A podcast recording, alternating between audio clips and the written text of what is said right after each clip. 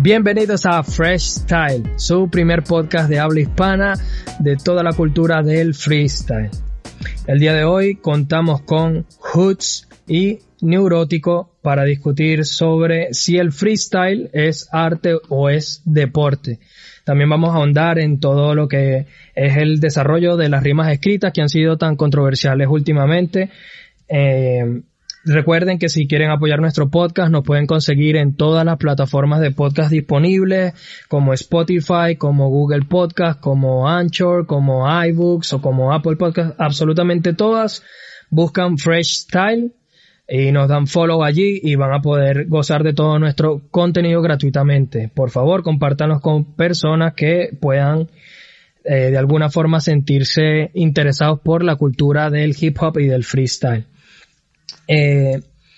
Bueno, la primera pregunta que nos viene a mente hoy junto con nuestros compañeros es: ¿el freestyle se acerca más hacia el arte o hacia el deporte? Últimamente se han visto, por ejemplo, competencias como la God Level en la que se selecciona por países y si era más una semejanza hacia lo que es el deporte que el arte.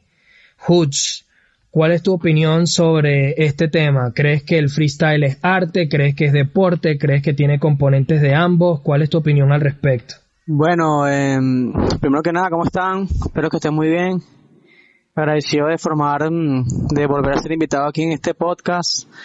Bueno, en mi opinión como tal, diría que es algo que se puede decir que tiene algo de las dos, porque si te pones a ver, el freestyle empezó siendo un arte, siendo una cultura como tal. Es el hip hop, es una cultura que eso prácticamente nació de las calles, la improvisación, todo esto, y mediante paso el tiempo se ha colocado en un puesto cada vez más alto, porque la cultura fue creciendo más personas se fueron uniendo al movimiento, a lo que sería apoyando la cultura.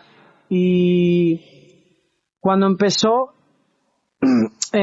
siendo como le estoy diciendo, una cultura, algo que le gustaba a la gente, la improvisación, el hip hop, el rap, y a mediados de 2015 a 2019 donde empezaron a aparecer estas batallas más profesionales, en el sentido porque habían batallas que eran profesionales pero no llegaban a un público tan extenso como lo es ahorita, que el público se ha ido sumando más, que hay mucha más gente que disfrutan el freestyle, personas que no sabían lo que era la improvisación, lo que era el hip hop, lo que era el rap, y ahora las personas disfrutan de esto.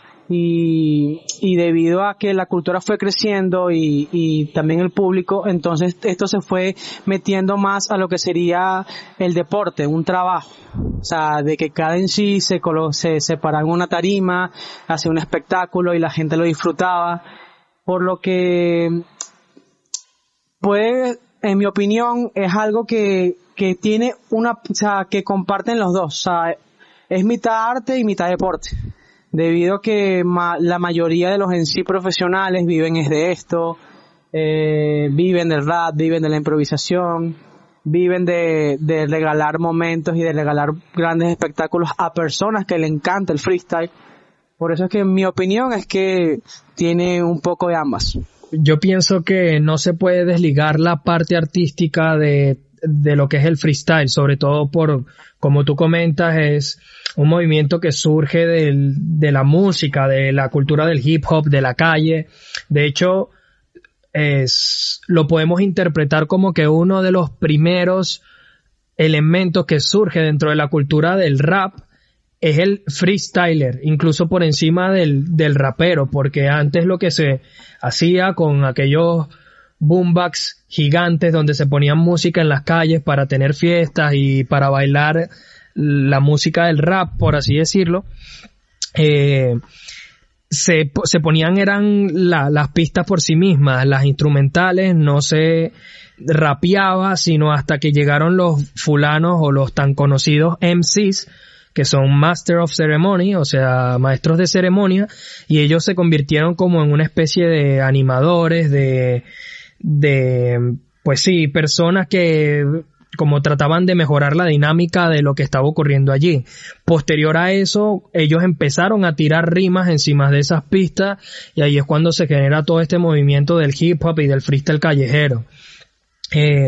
Te pregunto por tu opinión, Neurótico, ¿cuál es referente hacia si el freestyle tiene más del arte o tiene más del deporte o se pueden compaginar ambas? ¿Cuál es tu opinión al respecto?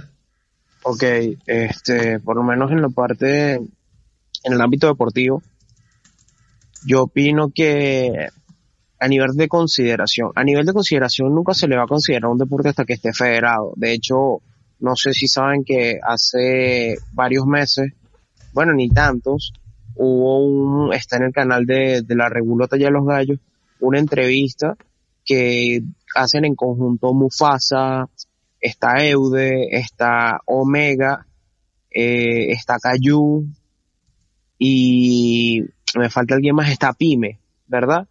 Donde ellos se reunían y hablaban acerca de la posibilidad de unificar todo el freestyle o todas las batallas a través de una federación. O sea, convertirlo más en lo que viene siendo algo por ligas como Urban Rooster, que bueno, visión y parte de la visión de Urban Rooster, ¿verdad? Como lo dijo Eude, pues, o sea, poder federar el freestyle para que todas las personas en un futuro se vea el freestyle tanto como puedan ver el fútbol, como puedan ver el béisbol, como puedan ver el baloncesto, o sea, quizás no con tanta receptividad, pero sí a nivel de oportunidad, que una persona, mujer u hombre, o mejor dicho, un niño o una niña, desde edad temprana lo vea y diga, yo quiero esto, yo quiero hacer esto, ¿verdad? Y existan las oportunidades a través de academias de freestyle, estudios de freestyle y tal.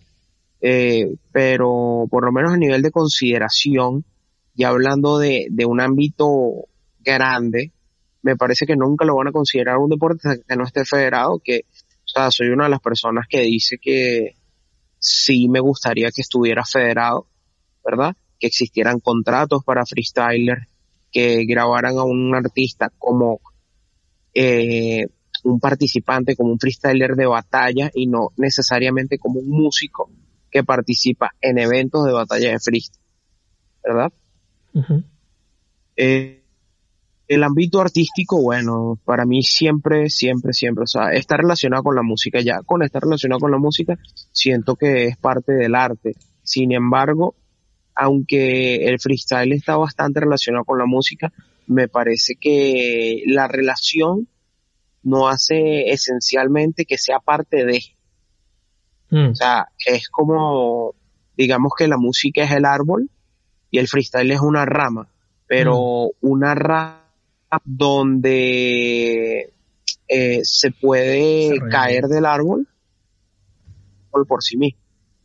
Me explico, o sea, funciona tanto en conjunto como por separado.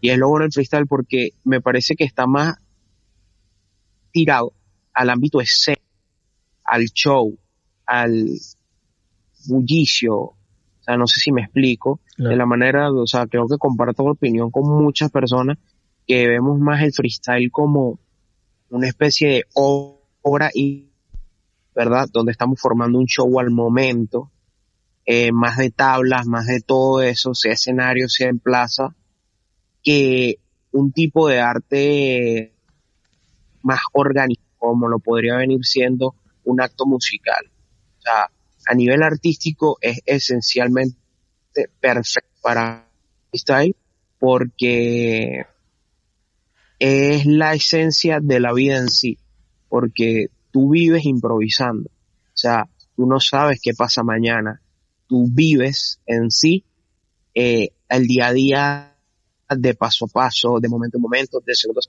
todo en esta vida está generado a base de lo que tú para tú mismo dentro de entonces de arte, ese arte parte de lo que suceda, sea malo, sea bueno, esa parte de no saber qué puedes generar a través de tu freestyle, es algo que nunca puedes quitar y se considera. Pero era como un deporte, ese que es necesario. Y para terminar, por lo menos haciendo como un paréntesis, me diría que el ámbito más artístico del freestyle lo puedes ver en las plazas, lo puedes ver en un grupo de amigos que se juntan y batallan o hacen free. Y el ámbito más deportivo lo puedes ver en esos grandes eventos como Red Bull, como God Level, como Pangea, donde es una cantidad exorbitante de personas que van a ver un show, que le prometen un show y sabes que el show se va a generar. Es como ir a ver una pelea de boxeo entre Canelo y Mayweather, que sabes que va a haber show. Mientras que ir a la plaza, ¿verdad?, es saber que vas a descubrir un talento y que vas a darte tú mismo cuenta de la maravillosidad y el ámbito artístico que tiene el freestyle. Sí, mencionaste un punto muy importante que es el punto del espectáculo, ¿no? Y parece que cada vez más las competencias van hacia ese punto en común sobre querer dar un espectáculo que sea incluso visto por personas que no son cercanas a la cultura del hip hop o del freestyle en general. Esto definitivamente, a mi criterio, deja muchísimas cosas positivas, pero al mismo tiempo muchas negativas. Por ejemplo, una de las cosas positivas, si se quiere, tengo informado de que en el evento de Pangea, muchísima gente ajena al freestyle compró entradas, sobre todo por el tema de que Asesino ya se está volviendo una figura bastante relevante en México, incluso más allá de personas que saben del freestyle o no. Entonces muchas personas compraron entradas para Pangea, pero esto deriva en dos cosas. Por una parte, el público, puede haber una gran masa que está asistiendo a los eventos y que no consume regularmente el freestyle, y que esto podría de alguna forma influir en una decisión, en una batalla, en una competencia que precisamente es profesional. Pero por otra parte, el freestyle está llegando a lugares donde antes ni siquiera era pensado que se podía llegar. También en toda la reestructuración del freestyle como deporte, creo que se está encontrando, eso es innegable, muchísimo más presupuesto, se están encontrando más patrocinadores. Antes eran muy pocas las empresas que generaban constantemente batallas de free, ahora son cada vez eventos más grandes en estadios más importantes, ya se hacen streaming, se consiguen marcas que patrocinan, o sea, definitivamente ha crecido mucho. Hoots, te quiero preguntar, ¿te parece que el hecho de que el freestyle empiece a ser considerado como un deporte no puede terminar resultando en algo negativo para la cultura, desde el punto de vista en que el público, por ejemplo, puede tomar un lado en particular, así como, por ejemplo, en el béisbol o en el fútbol, dices, bueno, yo le voy al equipo de mi país o al representante de mi zona o algo así? ¿Te parece que eso puede, que el freestyle sea considerado un deporte, tiene más cosas positivas o más cosas negativas, tiene una influencia negativa en el público? ¿Qué piensas tú? Bueno, mira, yo pienso que si la gente considera esto un deporte, como tú muy bien dices, puede tener tantas cosas negativas como cosas positivas, en el sentido de que la gente puede ver esto más como muy bien dicho, un deporte. Entonces se pierde la cultura, se pierde lo que son las raíces, se pueden ir uniendo lo que sería personas que no aman el freestyle, que no le gusta esta cultura, que simplemente ellos se unen a ella para recibir algo lucrativo como tal. Ya en ese caso queda de parte de nosotros, las personas que prácticamente han estado toda su vida en este movimiento, en esta cultura, que han dedicado su vida al freestyle, al rap, al hip hop, que queda de nuestra parte mantener viva esa llama, o sea, inculcarle a la gente que quiere entrar en este movimiento, en esta cultura, de que el freestyle no es solamente algo material, el freestyle es sentimiento, el freestyle y el rap es algo que tienes que llevar por dentro, que quieres. O sea, es como que cuando tú vas a estudiar en la universidad, y entonces tú estás con qué carrera vas a estudiar, qué quieres ser. Y hay muchas personas que estudian algo solamente por estudiarlo, no porque en realidad les nace. Pues entonces no, tú tienes que estudiar lo que tú quieres. O sea, por ejemplo, tú quieres ser abogado, tú quieres ser médico. Bueno, yo voy a luchar por ser eso, porque ese es mi sueño, porque quiero ser abogado, quiero hacer qué sé yo, cualquier cosa. Entonces, así, porque me encanta ver cómo las personas comparten, se expresan en este movimiento. Entonces es algo que puede prestarse para que tenga algo que las personas puedan verlo mal, pero si nosotros estamos ahí para enseñarles como una academia, ellos pueden ir por el camino correcto y no desviarse.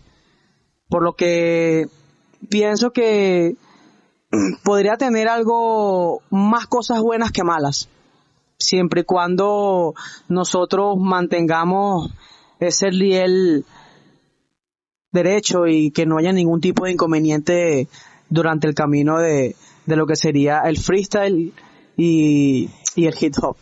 Yo estoy de acuerdo contigo, Hoots. Me parece algo súper importante de haber destacado, es que sí, el hecho de considerar el freestyle un deporte de pronto se aleja un poco de la esencia artística, aunque como mencionó Neurótico, el tema de ir a una plaza y descubrir talentos, como que esa es todavía la etapa más underground de el freestyle, es lo que tiene más arraigado el aspecto del arte, ¿no? Ahora bien, en todas estas competencias ya profesionales, definitivamente se considera todavía más un deporte. Considero yo también que definitivamente todo esto viene de la evolución del freestyle y en su audiencia principalmente, porque por ejemplo yo me acuerdo que cuando yo empecé a ver batallas por allá en el año 2007 aproximadamente, solamente a quienes se les pagaba, me refiero a los freestylers, era a quienes llegaban entre los 3 primeros puestos. Por eso es que se hacía de hecho la batalla de desempate por el tercer puesto, porque el primer puesto se llevaba el pote, el segundo se llevaba un monto bastante menor y el tercero también se llevaba un monto todavía más pequeño a nivel de economía, ¿no? De dinero. Pero ahora sabemos que incluso existe esto del caché, que dependiendo de la trayectoria de un MC o dependiendo de la competencia, a los MC solamente por asistir ya se les paga, y esto obviamente surgió como evolución de haber conseguido patrocinadores, de haber desarrollado esto como si fuese un deporte. Entonces te pregunto, Neurótico, el aspecto deportivo del freestyle tiene, ¿cuál sería su principal ventaja y cuál sería su principal desventaja tal y como tú lo ves? ¿Cuál crees que es el punto más importante que tenemos que destacar de eso? Bueno, a nivel de ventaja yo creo que hay muchas, y es como decías ahorita, creo que se pueden sacar muchas más ventajas que desventajas, ¿verdad? Es algo que, mira, ahí me remito a un adagio, un proverbio que he escuchado mucho, que es que vas a valorar más las cosas cuando has tenido las carencias. Y a eso me refiero con el freestyle. O sea, la mayoría de los freestylers han sido carentes, quizás no a nivel económico directamente, pero han sido carentes en el aspecto de que quizás vamos a poner el ejemplo de la regional de España, ¿verdad? Esta última regional de España en Alicante. todos sabemos que Sasko, BTA, IRC, incluso Humber, estaban ahí. Y esos cuatro freestylers cobran por clasificar, estar en una regional, ni siquiera estar ya en la nacional, sino estar en una regional donde miles y miles de españoles se fajan y se matan para poder, si acaso, llegar a la instancia. Y ellos cobran nada más por estar en la regional. O sea, no lo veo como algo malo, de hecho lo veo como algo bueno. ¿Por qué lo digo como algo bueno? Porque a nivel de que si se federara el freestyle, o si se hace un deporte, si se le considera un deporte, genera más este tipo de oportunidades. Porque cuando algo lo conviertes en deporte, se pone a la vista popular. Entonces, cuando está a la vista popular, empiezan a llegar los patrocinadores, empiezan a auspiciar las marcas y todo ese tipo de cosas. ¿Qué pasa? Que es algo que se está viviendo mucho ahorita en el freestyle. Muchas marcas se han hecho conocidas gracias al freestyle. Knockout es una de las marcas que, bueno, Knockout Worldwide, es obvio que el que la conozca fuera del freestyle es más raro que aquel que lo conozca gracias al freestyle. Uh-huh. Otra marca es Valer, una marca bastante reconocida allá en Argentina, que, bueno, básicamente patrocina de todo, que a Cacha, a Stuart, incluso creo que a Replik y a Trueno.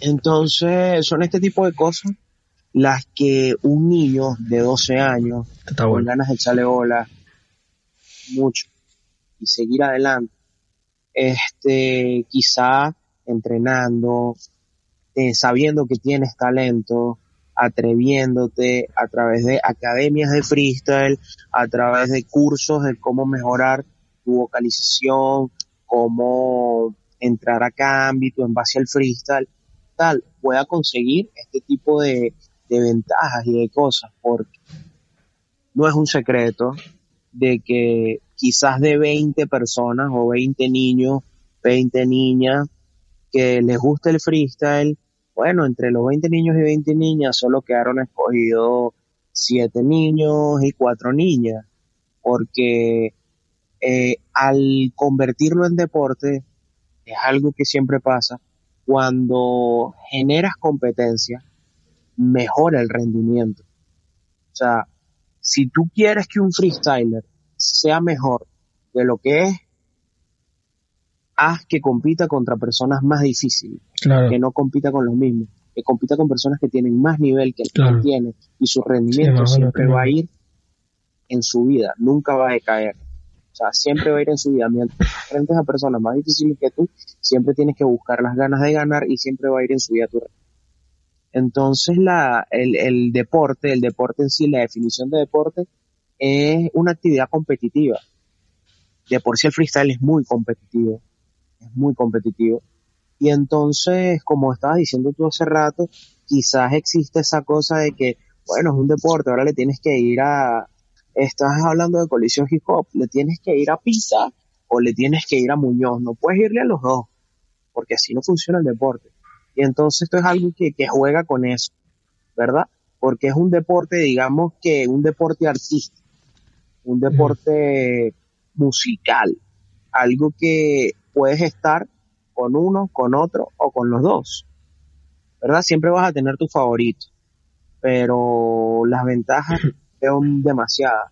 Ahora, desventajas siempre va a haber, porque nada es perfecto, y por lo menos una desventaja que veo bastante clara, es el mismo hecho de que así como se generarían más oportunidades, se afrontarían más decepciones, porque es como el béisbol. De niño te gusta el béisbol, cuando eres un niño que te gusta jugar béisbol y juegas béisbol con tus amigos y te la pasas jugando béisbol con tus amigos y creces toda la vida jugando béisbol con tus amigos y te hiciste viejo y jugaste softball y tal y broma, viviste feliz y tú, y para ti siempre tus amigos te dijeron eres buenísimo, y lo eres, porque eres buenísimo. Pero cuando eres un niño y te gusta el béisbol y te meten en una academia y te meten en una cosa y te ve un cazatalentos y te ve un scout y dice tú no tienes lo necesario, porque hay otros 65 que son mejores que esto. No, que tú pichas 90 y otro que picha 200. No, que tú corres en un segundo y otro medio. Y entonces esa competencia que genera mayor crecimiento para uno a muchas veces para otro. Y entonces es algo que hay que saber llevar, ¿verdad? Es un choque de realidad que en cualquier momento va a pasar, porque a mi parecer en cualquier momento el freestyle va a empezar a ser considerado como deporte. Va a generar muchas más ventajas que desventajas, pero desventajas va a generar seguro. Y quizás la mayor desventaja y la que más me dolería es que ese sentido, como dijiste tú, underground, esa hambre de arte que tenemos mucho, ¿verdad? Porque lamentablemente está muy tergiversado en el tema del freestyle y las personas que no están tan metidas en la escena dicen, wow, si esto que están en un evento gigante como es esta God Level, rapean de esa manera, con ese poco de groserías, de manera tan monótona, los que están en el parque de 2 cuadras de mi casa, deben ser unos malas. Y entonces es algo que lamentablemente termina siendo incluso irónicamente al contrario. Entonces encuentras más arte en el patio de la casa que está a 2 cuadras de la tuya y no en un evento de proporciones apoteósicas. Entonces que se pierde ese sentido del arte por convertirlo en deporte, eso sí me parecería total y completamente mal, y ahí sí el fin no justificaría los medios. Yo también puedo pensar en otra desventaja que puede ser el tema de... Voy a tomar como ejemplo a Hander en este momento. Imagina que hay una marca de ropa que patrocina Hander, y Hander en este momento pues descendió de FMS. Entonces, ¿cómo, si interpretamos el freestyle como deporte, cómo hacemos cuando hay dinero de por medio, cuando hay una marca que estás representando, cuando se está esperando algo de ti desde parte del público, sobre todo si estás jugando de local? ¿Cómo puede terminar influyendo eso en los freestylers? ¿No creen que esto pueda derivar en que los freestylers digan, mira, no me puedo dar el lujo de descender del FMS o de no hacer un papel lo suficientemente bueno en esta competición? Yo me voy a preparar unas cuantas rimas, unos cuantos punchline por si me tocan estos rivales, y así ya yo sé que voy a dar un buen papel. ¿No crees que esto pueda terminar generando una ola de rimas escritas, Hoots? ¿No crees que el hecho de ver, como ya mencionó Neurótico, todo el tema del espectáculo dentro del mundo del freestyle como deporte podría terminar afectando la calidad del mismo freestyle?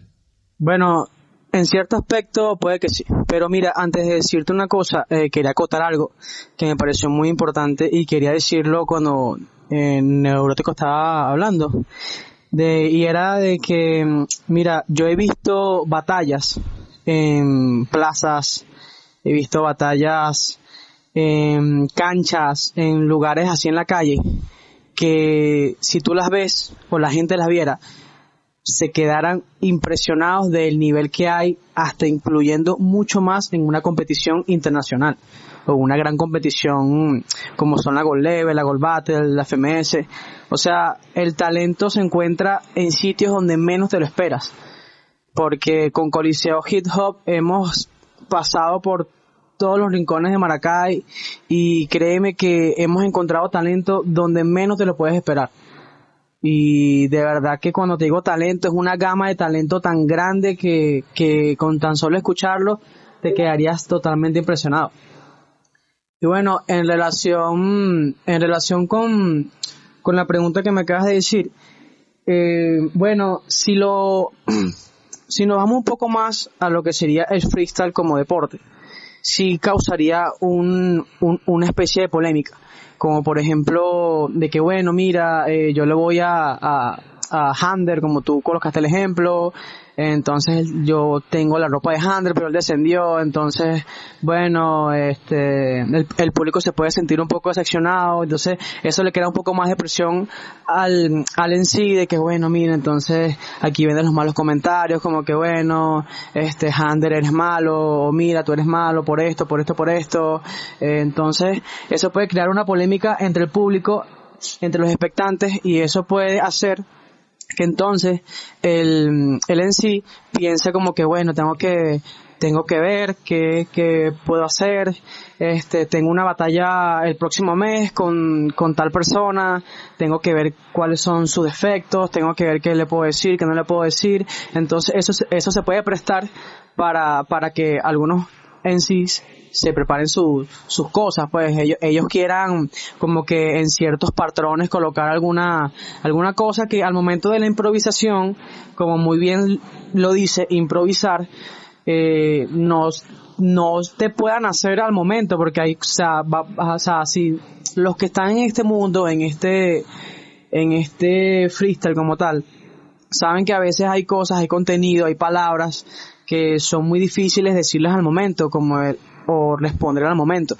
Entonces se puede prestar que algunas cosas, algunas palabras, algunos contenidos, y eso es lo que nosotros no queremos. ¿Qué pasa? Porque entonces ahí es cuando más se enfoca en el espectáculo, ahí es cuando más es como decirte como la lucha libre. Que la lucha libre, todo eso es un guión de que bueno, mira, yo te lanzo al piso, entonces como yo te lancé al piso, tú tienes que hacer esto, yo me lanzo de las cuerdas, pon las piernas así para que el golpe no me duela.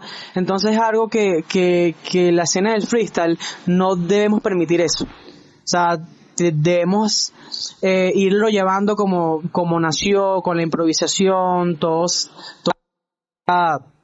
de la cabeza, de la inteligencia del exponente.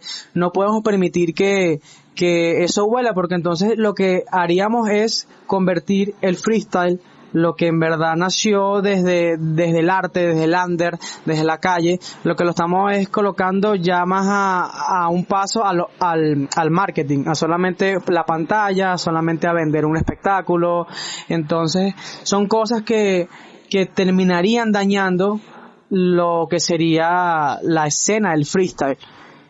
Por lo que, en mi opinión, deberíamos tener total cuidado con eso, ya que las personas que no están en este ámbito, que no saben lo que es en realidad el freestyle como tal, ellos solamente se enfocan en que bueno, tienes que ganar, porque si no ganas, entonces eres un perdedor, no vas a triunfar, entonces no me pongo más tus camisas, no te voy más a ti, le voy a ir a otra persona que sí es ganadora. Entonces no, o sea, tú tienes que enfocarte, es que el freestyle, bueno, hay momentos en donde puedes ganar y momentos donde puedas perder. O sea, en el freestyle la victoria es buena, pero a veces el perder también es bueno, porque eso te ayuda a ti a poder evolucionar más como exponente y como freestyler. Sí, definitivamente se puede ganar y perder dependiendo de la competencia del freestyler.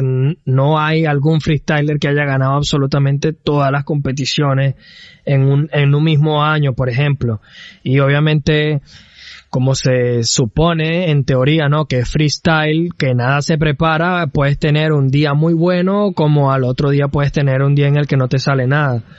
Yo creo que si analizamos muchos freestylers por capacidad, está, por ejemplo, Chuty y Asesino, que parece que siempre dan un 10, pero les hemos visto, por ejemplo, a Chuty perder con Johnny Beltrán, o Asesino perdiendo con Jota. O sea, definitivamente siempre se puede perder, incluso hasta los mejores se pueden dar el lujo de perder, pero está claro que cuando tú tienes un patrocinador detrás, que creo que eso es lo que se busca con todo de federar el freestyle y todo el tema, es cuando verdaderamente se puede llegar a dar o algún acuerdo de patrocinio que no se logre. Entonces por ahí eso puede terminar andando en rimas escritas, me parece a mí.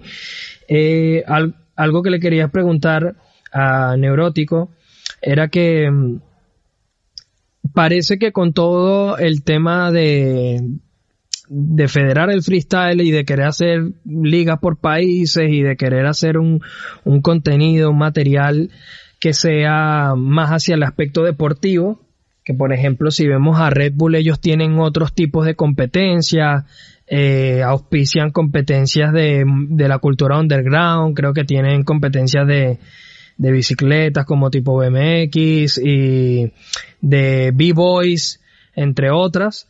Entonces me imagino que ellos quieren hacer lo mismo con el freestyle, ¿no? Querer hacerlo ver también como deporte, pero perdonen que sea tan reiterativo, con la finalidad de poder sacar un beneficio metálico de ello.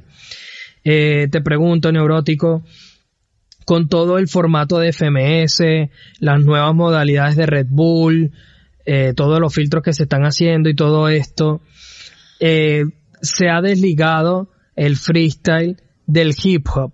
Porque, por ejemplo, ahora vemos personas que se dedican, que lo mencionó Hoots también, en el tema de que se puede... Si yo soy un joven de hoy, tengo 11, 12 años, y veo a todos los Chuty, los Teoremas, los Asesinos, hacer dinero con esto y divertirse tanto y hacer algo que definitivamente está también visto dentro de la sociedad, decir, hey, yo también lo quiero hacer, yo me quiero preparar para terminar logrando este nivel y, bueno, formar parte de la cultura del freestyle, de este deporte. Pero se ven entonces casos como Force, por ejemplo, al que lamentablemente el público le hace mucho hate, pero porque viene no de rapear, sino que viene de yo quiero ser un freestyler, yo no quiero ser un rapero, yo vengo de ser un batallero. ¿Qué opinión tienes tú de eso, de las personas que solamente quieren ser batalleros y me parece que todo eso se deriva del deporte del free? Bueno, en ese aspecto, o sea, tiene muchísimo mérito. Para mí tiene muchísimo mérito la persona que suba los pantalones y ajuste la correa y diga yo quiero ser 100% freestyler, 100% un artista de batalla. No quiero ser rapero, quiero ser 100% freestyle, 100% un artista de batalla. Y para mí los hay y hay muchos. Hay muchos y muchos son muy buenos. Como estás dando el ejemplo ahorita de Force me parece excelente. O sea, Force, lamentablemente el hate que recibe mucho por lo típico de niño rata, venía de fanear, dice mucho la gente, de fanear a los raperos, de fanear a los freestylers por su canal de YouTube, bla, bla, bla, bla, bla. Y bueno, Force básicamente se hizo una carrera, cayó muchas bocas y el enfoque, un enfoque tan marcado como lo hizo Force desde un principio, impulsó mucho su carrera, porque quizás, y me meto en ese combo, el pensar de muchos es a veces, bueno, si yo soy freestyler y tengo un público que me oye, quizás es más fácil pegar un tema. Y cuando digo me meto en ese tema es porque yo digo, o sea, yo estoy bastante también metido en el tema musical. Espero dentro de poco empezar bastante con eso ya en el estudio, pero... es como que el freestyle te va a quitar tiempo para la música y la música te va a quitar el freestyle. Yo cuando tú te decides ser 100% freestyler, 100% dedicarte a las batallas, es un ámbito más... Ahí es donde tocamos el otro tema pasado y ahí es donde te agarras una mentalidad como quien dice más deportiva porque, o sea, no sé si lo haga, no estoy seguro, pero yo por la manera en que Force disfruta las batallas, Force es una persona que a nivel de punchline, de enfrentarlo uno contra uno, debe ser difícil porque debe ser ese tipo de persona que se sabe toda tu vida, porque se la pasa viendo batallas y entonces está dedicado 100% a las batallas y se le entiende, pues entonces se sabe tu vida. Si eres un freestyler, Force te va a conocer, porque sabe quién eres tú, porque ve batallas y porque está metido 100% en ese mundo.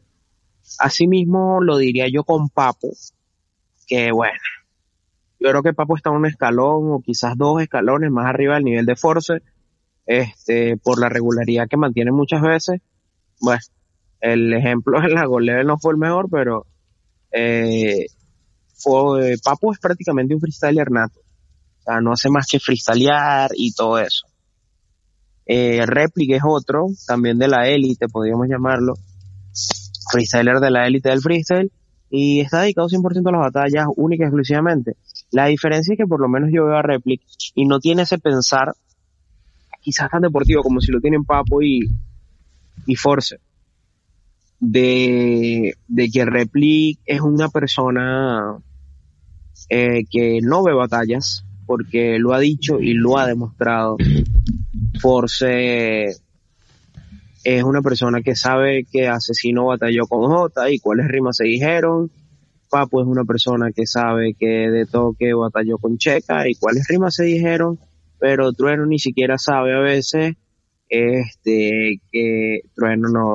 Replik ni siquiera sabe a veces que hace una semana Trueno tuvo una batalla y fue en el Mundial 3-3 en God Level, porque no está acostumbrado a batallas y no es algo que disfruta, porque él mismo lo ha dicho, o sea, no le gusta ver batallas, no le apasiona ver batallas, como si competir en ella, como si hacer freestyle y estar dentro de las batallas, que es diferente. Y bueno, se respetan todos los puntos de vista, pero, o sea, primero es de admirar a alguien que se quiera dedicar única y exclusivamente y totalmente de lleno al freestyle y a las batallas. O sea, a mí me llena mucho la música y quizás me llena un poco más el freestyle, pero me llena mucho la música, entonces sería difícil desligar una cosa de la otra. ¿Qué pasa? Muy en mi aspecto personal soy una persona que no desliga el freestyle del hip hop, pero de que sí está desligado, porque si tú colocas a 32 freestylers en una competencia que son de élite, que sabes que 32 freestylers de élite, digamos que están dedicados completamente a los freestylers, digamos que son 8 Replik, 8 Papos, 8 Forces y 8, no sé, ¿a quién agarro? Replik, Papo, Force, quizás se me escapa a alguien, pero bueno, 8 de otro freestyler que esté dedicado 100% al menor, 8 el menor, y entonces ahí tenemos 32, y esos 32 tú le pones a hacer freestyle en una base de cumbia y te lo van a hacer, y te lo van a hacer bien, porque están dedicados 100% freestyle. Uh-huh. O sea, saben, quizás no lo hagan de la mejor manera en una base, como en una pista de hip hop y tal, pero si tú les pones una base, te vas a decir, no, mira, este es el mundial de cumbia freestyle, y te lo van a hacer bien, y van a ser pagados por eso, y van a hacerte un show, y todo eso, porque es a lo que te lleva a dedicarte 100% a ese mundo, que aunque a veces no sea lo que más te guste, va a terminar siendo algo que terminarás aceptando, y mal que bien le ganarás más de lo que puedas perder, pues vas a generar más beneficio.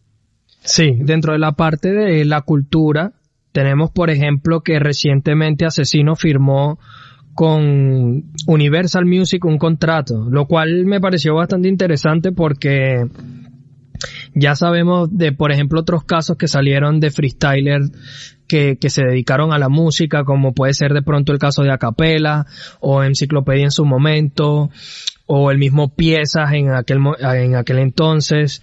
Si nos vamos a un ejemplo, si nos venimos a un ejemplo más cercano, están freestylers como lo fueron Duki, que de las batallas dio el salto, un salto gigantesco a la música y se dedicó al trap, o como Ecko, que, hago paréntesis, me gusta muchísimo el boom bap de Ecko. Luego, bueno, el trap, te tiene que gustar el trap obviamente para que te guste más o menos, pero la verdad es que Ecko en boom bap era muy bueno, como freestyler me parecía muy bueno también, pero la característica que marca la diferencia en estos casos es que todas las personas que se dedicaron a la música o que consiguieron un contrato con una disquera importante para desarrollar su carrera artística fueron a través de discos. El contrato que consigue Asesino es para seguir haciendo freestyle. Sí, recientemente hizo como... Él hizo público a través de Red Bull, que creo que es su principal patrocinador, un concierto en vivo que él dio en México y bueno, tuvo una grandísima producción y demás, pero definitivamente Asesino no se desligó de las batallas, sigue batallando, sigue estando en todas las competencias, pese a haber conseguido este acuerdo con Universal. Entonces, Hoots, ¿qué opinas tú en este tema de que definitivamente todavía sigue habiendo un gran interés de parte de compañías de arte y todavía sigue teniendo ese gran componente artístico, quizás dejando a un lado el deporte cuando se refiere a toda la escena del freestyle? Sí, si vamos al caso, muchos freestylers empiezan a batallar y empiezan a improvisar por el simple hecho de que al comienzo de todo siempre se tenía que freestylear, se tenía que improvisar para que la gente para que los cazatalentos en ese caso te vieran. Entonces tú sacabas tus temas, ya sea grabados en YouTube, esos estudios, digamos, clandestinos que uno hacía en sus cuartos o en sitios así en casa de los amigos.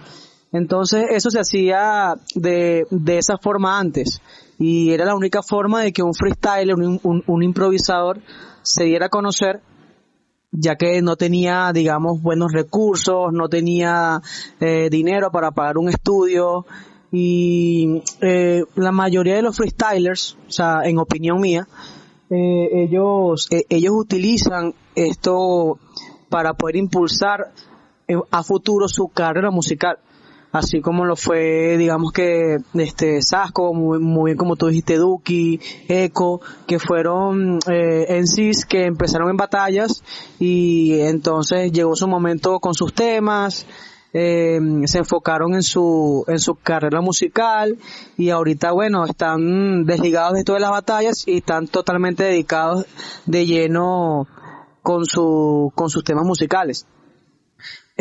Con relación a Asesino, me parece muy bien, y es que las compañías, las productoras, todas estas empresas deberían de firmar a estos freestylers, no solamente de que, bueno, mira, yo te voy a dar un contrato, pero solamente para que puedas hacer temas musicales, pero te tienes que desligar totalmente de las batallas, uno que otros eventos internacionales, pero que tengan gran prestigio, y me gusta que haya esa idea que fue con lo que pasó con Asesino, y me gustaría que muchas más empresas, como lo dije anteriormente, tomaran en cuenta lo que hicieron con Asesino, porque hay muchos freestylers que de verdad merecen la oportunidad, de que no están como que en armonía o no quieren ligarse con lo que son los temas musicales,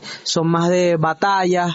Y si vamos al caso, esto también es un arte, o sea, también podemos hacerle un contrato a un MC por freestylear. Bueno, mira, por freestylear tienes un contrato por tanto tiempo, y esto que lo otro.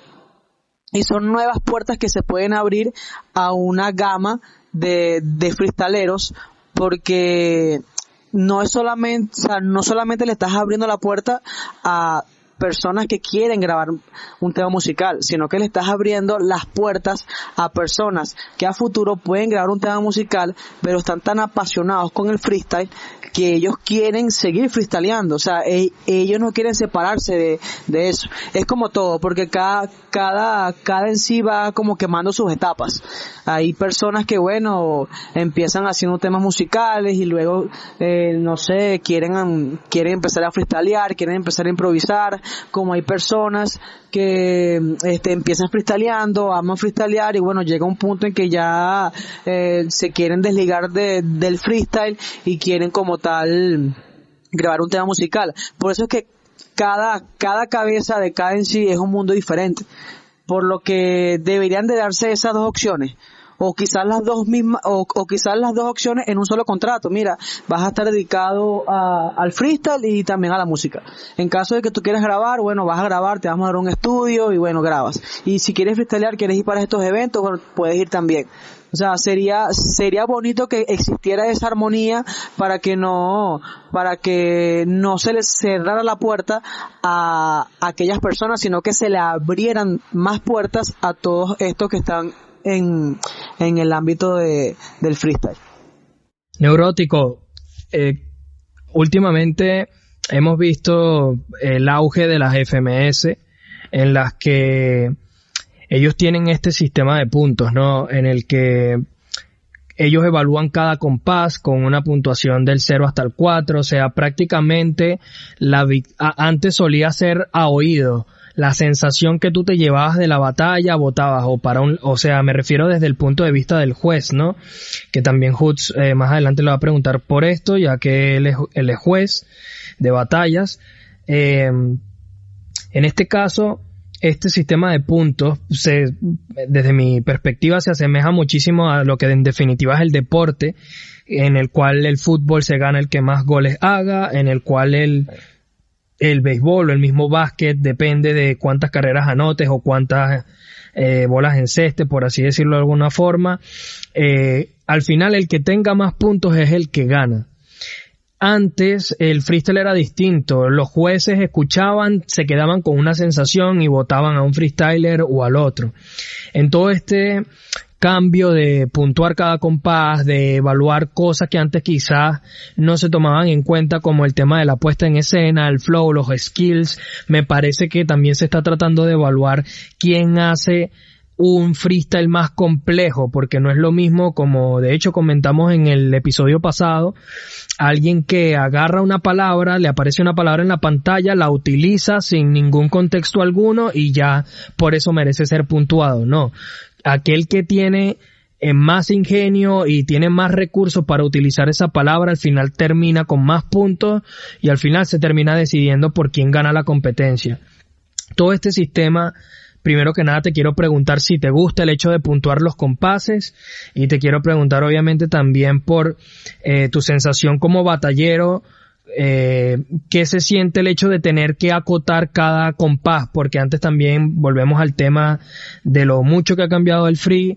Antes, como era más artístico, me parece a mí, ¿no? Esto es una opinión personal, era más... ser más ingenioso con el punchline, demostrar cualidades que tu oponente no tiene. Ahora más bien todo es más integral. El freestyler tiene que tener un buen doble tempo, saber rimar en todo tipo de ritmo y saber meter punchline. Tienes que acotar, tienes que saber utilizar estructura. Parece que cada vez se vuelve más estricto todo el tema de evaluar a un freestyler por lo que nos da en el escenario. ¿Te gusta eso? ¿No te gusta? ¿Cuál es tu opinión al respecto? Bueno, mi opinión como competidor es que, lógicamente, siendo una persona a la que me gusta que juecen de manera justa, de una manera en que quizás, aunque no me favorezca, sea la correcta, porque, a ver, hay personas o hay otros competidores que quizás pensarán y que claro, tú te molestas solamente cuando pierdes, cuando la decisión es injusta, pero cuando pierdes tú. Pero si la decisión es injusta y tú ganas, no te molesta. Y en mi opinión personal, y me ha pasado en dos ocasiones, que estrictamente recuerdo fácilmente, en dos ocasiones donde, a mi parecer, más allá de que yo no soy juez, sino un competidor, a mi parecer, gané batallas que no me merecía ganar. Quizá a lo mejor no la perdía, como pensaron los jueces, pero tampoco me la merecía ganar de mano. O sea, Neurótico, te interrumpo rapidito. Perdóname. Uh-huh. Pero, ¿cómo identificamos nosotros quién es un ganador y quién es un perdedor? Porque este también es un tema de debate interesante. Yo considero que un freestyler que tiene un buen flow contra uno que tiene un buen punchline son dos estilos muy opuestos. Entonces, vale, si yo soy un juez, por ejemplo, al que le gusta, yo te voy a hablar desde mi perspectiva porque eso es lo que a mí me gusta. A mí me gusta mucho el tema de que el rapero fluya bien, que tenga un flow en la pista que te dé gusto escucharlo. Yo les he comentado en privado que a mí el freestyler típico gritón, como Kaiser, por ejemplo, o como Inmigrante, o como Force, que son, vale, tienen otras cosas, otros aspectos, pero que lo que hacen es pegar punchline fuerte y gritar. No es que no me guste, pero definitivamente no me gusta tanto como de pronto podría escuchar cómo fluye Dani, o lo que de pronto pueda llegar a ser Chuty, o lo que hace un Trueno, lo que hacen, o un Sasko, un Ricto. O sea, al final, ¿dónde está el punto entre yo? ¿Cómo sabemos que un veredicto es correcto en el tema de decir ganó este o ganó aquel? Porque tu forma de interpretar, si tú interpretas el freestyle como deporte, tú dices, bueno, yo voy a solamente juzgar el punchline y el que meta más punchline, ese gana. O estamos buscando, a lo mejor, otra persona que lo interpreta como el arte, dice, mano, este tipo jugó más con las temáticas o con el flow o hizo cosas más complejas y me parece que aunque no acotó tanto, terminó por llevarse la batalla. ¿Dónde está ese punto donde, ok, esto es deporte, esto es arte, pero cómo yo juzgo esto? ¿Cómo puedo ser objetivo en la forma de juiciar una batalla? Bueno, en ese aspecto que lo dices tú, por lo menos donde lo dices, y me encantó que me quitaras la palabra para decirlo de esa manera, estoy muy de acuerdo contigo en esa parte, porque a veces, y es algo que hasta yo mismo caigo en eso, porque a veces viendo la batalla da una sensación en vivo, y cuando ves una batalla en un video, te das cuenta que quizás es totalmente lo contrario. Y está esa sensación de verlo in live, o sea, de estar en ese momento, en vivo y directo, apreciando la batalla, y no ser un espectador que la ve un mes, una semana, un día, una hora después. Claro. ¿Verdad? Ya todo el ambiente menos tenso, todo más fresco, no con la adrenalina del momento, y a lo mejor ahí es donde tú te das cuenta, pero aquí en la batalla está ganando este y no este, pero terminó ganando este. Y entonces, en ese aspecto que tú dices que te gustan los freestyles, a mí también me gusta muchísimo más así, una persona que maneje. Me gustan mucho los freestyles que sean completos, pero me dejo llevar mucho por la forma de fluir, el ritmo, la manera de cargar la base, el flow que Tyler me parece que es esencial en el dominio de la escena, el dominio del público, y cómo te le metas al jurado. Me parece que el flow es esencial. Hay personas que piensan que el flow es únicamente vocalizar, el flow es rapear distinto. No, el flow es la manera en la que tú encajes la base, sí. Es la manera en la que tú domines la base, como si la base es una ola, surféala, si la base es una cesta, clávala, si sí. La base es un arco, mete el gol, y tan fácil como eso. O sea, la manera en que tú encares la base es el flow, o sea, tú determinas el flow encajando de buena manera la base. Entonces, ¿cómo sabes que un freestyler está ganando y no está perdiendo? Uh-huh. Simple y sencillamente, a mi criterio muy personal, cuando un freestyler está siendo mucho más regular en lo que viene siendo la batalla que el otro, porque a veces dan la sensación de que un freestyler está ganando, ¿verdad? Porque lleva 4 punchlines buenos, o quizás no totalmente fuertes, pero son buenos, contra 2 intervenciones malas del otro, uh-huh. Pero pasa que al final la quinta intervención de un freestyler no fue tan buena, las otras 2 del otro sí fueron un poquito más a buen nivel, pero la última del otro freestyler fue una locura total. Entonces, pongámosle puntos imaginarios, y uno tuvo 4 puntos, mientras el otro tiene 3 puntos, pero la última intervención fue buenísima. Y entonces, sí, ahí es donde cae la cosa, de que a muchas personas, o a los ojos de muchos, me parece que se fijan más en las últimas barras, sí. Que es algo que me parece maravilloso, el sistema de puntuación, para que no caigan en ese en ese espectro de las últimas barras. ¿Quién gana? El que tenga la mejor barra al final. Entonces eso es algo que no debería existir, porque si, por ejemplo, yo estoy batallando con Pita y Pita durante todo el round está manteniéndose bien por encima, pero en los últimos dos patrones decae y yo lo pisoteo en los últimos dos patrones que me den la batalla, o sea, obviamente me voy a quedar así como un mal sabor de boca, porque como muchos dicen, ganaste una batalla, perdiste el respeto, porque, o sea, te estás prestando para algo que tú mismo sabes que no es así, y yo he estado de los dos lados de la moneda, porque yo he estado de los dos lados de la moneda. He tenido sensaciones muy personalmente en una regional en la que participé, donde yo indudablemente, o sea, sabía que me llevaba la batalla y me quedé así como que, o sea, lógico, es también caer en esa parte, sonará muy arrogante, sonará lo que sea, pero es ese sentir de que tú estás en la batalla, estás batallando, no eres jurado, pero tú estás dentro de la batalla, claro, y sabes lo que estás diciendo y sabes lo que...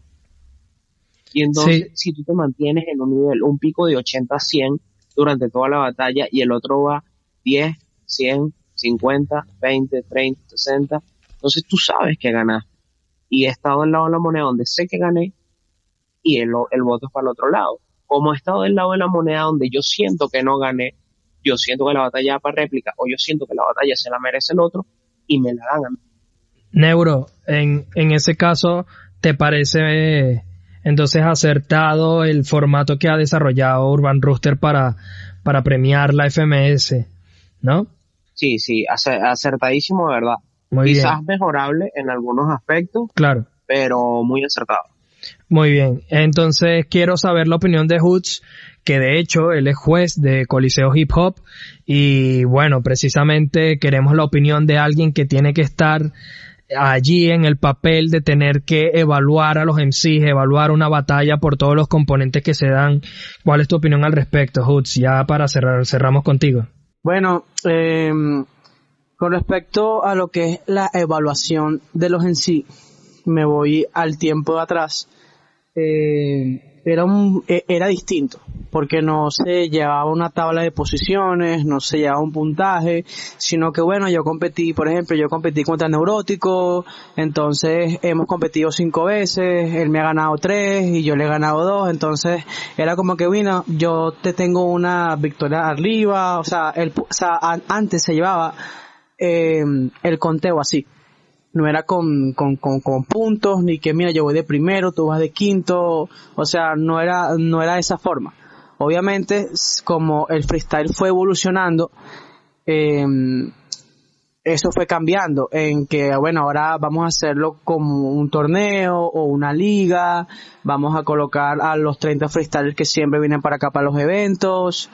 Entonces, bueno, mira, por cada victoria son 3 puntos, y si quedaste en semifinales son 2 puntos o X puntos. Entonces, eso se fue implementando ese sistema que a mi parecer fue un buen sistema, porque eso quiere decir que el freestyle se fue organizando un poco más, se fueron implementando cosas que de verdad hacían que el freestyle o que las competiciones de freestyle se vieran como que más organizadas y más ordenadas, de que mira, cada en sí ya sabe cómo va, ya las personas, los expectantes sabían que bueno, mira, sí, mira, él tiene tantos puntos y él está en posición tal, porque antes solamente se corría la voz, como lo dije anteriormente. Mira, con respecto a lo que es el puntaje de lo que implementan en las FMS, mira, para mí está muy bien, porque te explico una cosa, cuando tú estás sentado al frente de los en sí, ves que batallan, uno, como muy bien lo comentaste tú, lo comentó Neuro, siempre hay bastantes estilos que cada juez le gusta. Por eso es que siempre hay 3 jueces o hay 5 jueces, siempre hay un número impar de jueces que cada quien tiene su criterio, porque puede haber, por ejemplo, un juez que le guste cómo fluye el doble tempo, hay unos que le gusta más en base de trap, hay uno más que le puede que les puede gustar el bombo y caja o el boom bag. O sea, esos son gustos que cada jurado puede tener. Pero, ¿qué pasa? En mi caso, yo no me guío por eso. Yo no me guío porque, bueno, mira, a mí me gusta más el doble tempo, o mira, Neuro fluyó en doble tempo y como Pita no lo hizo, entonces yo le doy mi voto a Pita. No, yo tengo una manera distinta de evaluar, y es la siguiente. Por ejemplo, yo tomo mucho en cuenta en que si en una batalla de 4x4 uno de los dos se trabó, entonces es un punto menos, más las respuestas que siempre tienen un punto por arriba. Aparte de también, como lo dijo Neuro, la forma en cómo fluyes en la base, la forma en cómo al momento de utilizar el doble tempo se escuchó limpio, estuvo pulcro, no hubo ninguna especie de trabada o que no metas tanto relleno al momento de armar las barras, o que digas, ¿cómo te explico?, una temática y en vez de mencionar solamente la palabra hayas creado una historia o hayas creado como situación, algo. O sea, eso es el freestyle, por eso es que fue evolucionando. De esa forma es como se fue implementando esto de los puntos, de que bueno, mira, por fluir en tantas bases, tienes tantos puntos de skills, más las puestas en escena, que eso te da la confianza, más los puntos por el punchline, más por cada respuesta que tengas te dan puntos extras. Entonces, son cosas que se fueron implementando, que son necesarias para las batallas de freestyle, porque si queremos que esto vaya evolucionando, tenemos que hacerlo lo más organizado y lo más, digamos, dinámico posible. De que, bueno, muchachos, a veces hay batallas de 15, 20 minutos, como muy bien dijo Neuro, en donde antes tú simplemente escuchabas a las personas y tú votabas por quien tú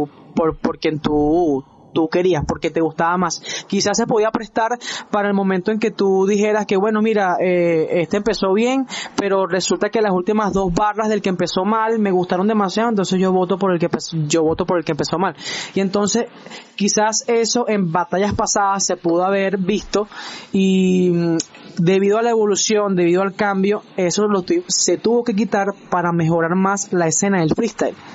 Por lo que en este caso ya cada juez lleva su conteo de puntos. Es bueno llevar cada quien su punto desde la primera ronda, la segunda, tercera ronda, depende cuántas rondas tenga la batalla, porque siempre los puntos es lo que va a marcar la diferencia. Eso es lo que marca la diferencia, de que bueno, mira, por ejemplo, un formato FMS, en el Isimod resulta que el participante A lo hizo mejor que el participante B, y en el Hard Mode seguro lo hizo el participante A mucho mejor que el participante B, pero entonces vinieron las temáticas en el sentido de los 4 compases, y entonces el B lo hizo mejor, y resulta que en el de acapel, en el que es la capela, lo hizo bien el de la ronda B, y entonces en la ronda de 4x4 resulta que despertó el contrincante A y el contrincante B también, pero resulta que el contrincante A estuvo un escalón o 2 escalones más arriba.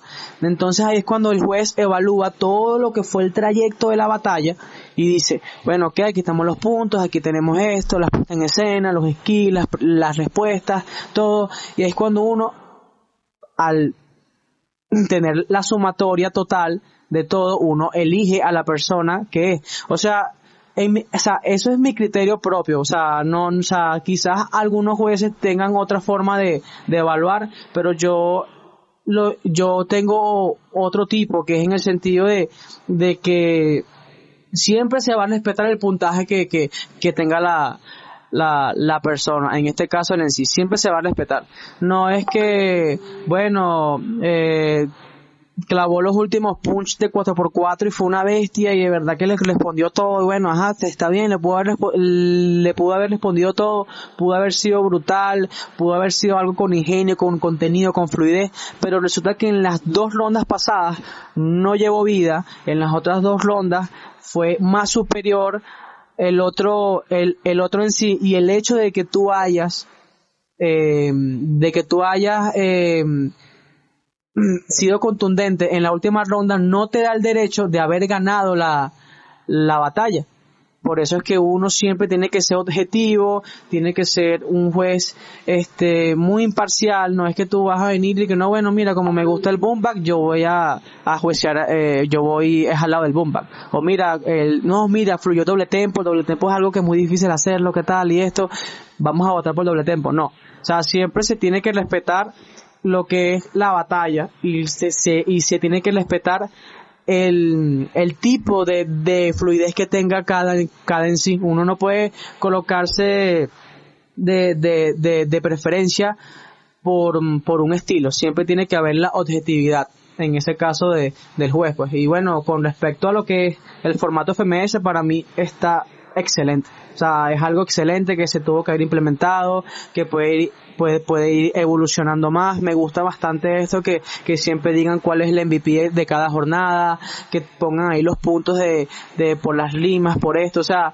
porque si te pones a ver, son cosas que de verdad afirman de que el freestyle es algo organizado y no es algo que la gente puede venir a decir, no, mira, eso es algo que dos personas batallan ahí y ya, más nada. No, es algo organizado. Es algo que de verdad tú te puedes sentar a ver, algo que de verdad tiene sus reglas, tiene sus leyes, o sea, es algo ya en concreto, ya eso tiene un piso, ya eso tiene una estructura, una infraestructura, un techo, ya eso es un edificio, ¿me explico? Y eso es lo que uno quiere en el freestyle, que esto vaya evolucionando cada vez más. Sí, y yo creo que precisamente eso es lo que va a seguir ocurriendo, que cada vez más vamos a seguir viendo seguramente nuevos formatos o nuevas formas de analizar las batallas, pero en parte yo estoy de acuerdo con ambos, con Neurótico y con Hoots, en que el formato FMS de alguna u otra forma refleja más o menos lo que pasó en la batalla. Los puntos son objetivos, los números no deberían mentir, aunque de todas formas las personas que ponen los puntos pues pueden llegar a ser subjetivas en cualquier aspecto. Dentro de todo esto me parece que está muy bien el hecho de que se quiera profesionalizar el freestyle, que se quiera llevar hacia un ámbito un poco más deportivo, pero también soy de los que defiende el arte dentro del freestyle, y si se desliga enteramente del rap para convertirse en una disciplina netamente deportiva, a mí en lo particular no me gustaría. Me sigue gustando el hecho de que en alguna que otra batalla el juez dé su sensación más allá de puntos, que no se contabilice absolutamente todo, pero obviamente eso, el formato FMS, para ser ya más específico, me parece que es un medio muy imparcial para definitivamente determinar el ganador de una batalla más allá de tu gusto personal, y debería reflejar pues en efecto el que verdaderamente fue más regular a lo largo de toda la batalla, más allá de tener un buen momento al final de una batalla que puede terminar de darte una sensación distinta a lo que verdaderamente ocurrió a lo largo de la misma batalla. Bueno, ya con esto cerramos el podcast. Queremos darle las gracias nuevamente a Hoots, a Neurótico y a todas las personas que están escuchando esto. Les agradecemos. Recuerden que nos pueden conseguir por todas las plataformas de podcast, como lo pueden ser Spotify, Google Podcast, Apple Podcast, iVoox, Anchor. Si no tienes una app que te permita bajar podcast, no sé qué estás esperando, métete allí en tu Play Store, la descargas, nos escuchas, también nos puedes escuchar por internet, por la misma Anchor. Así que bueno, muchísimas gracias por apoyarnos, compartan esto con las personas que pueden estar interesadas en este tipo de material y nos vemos la próxima. Saludos.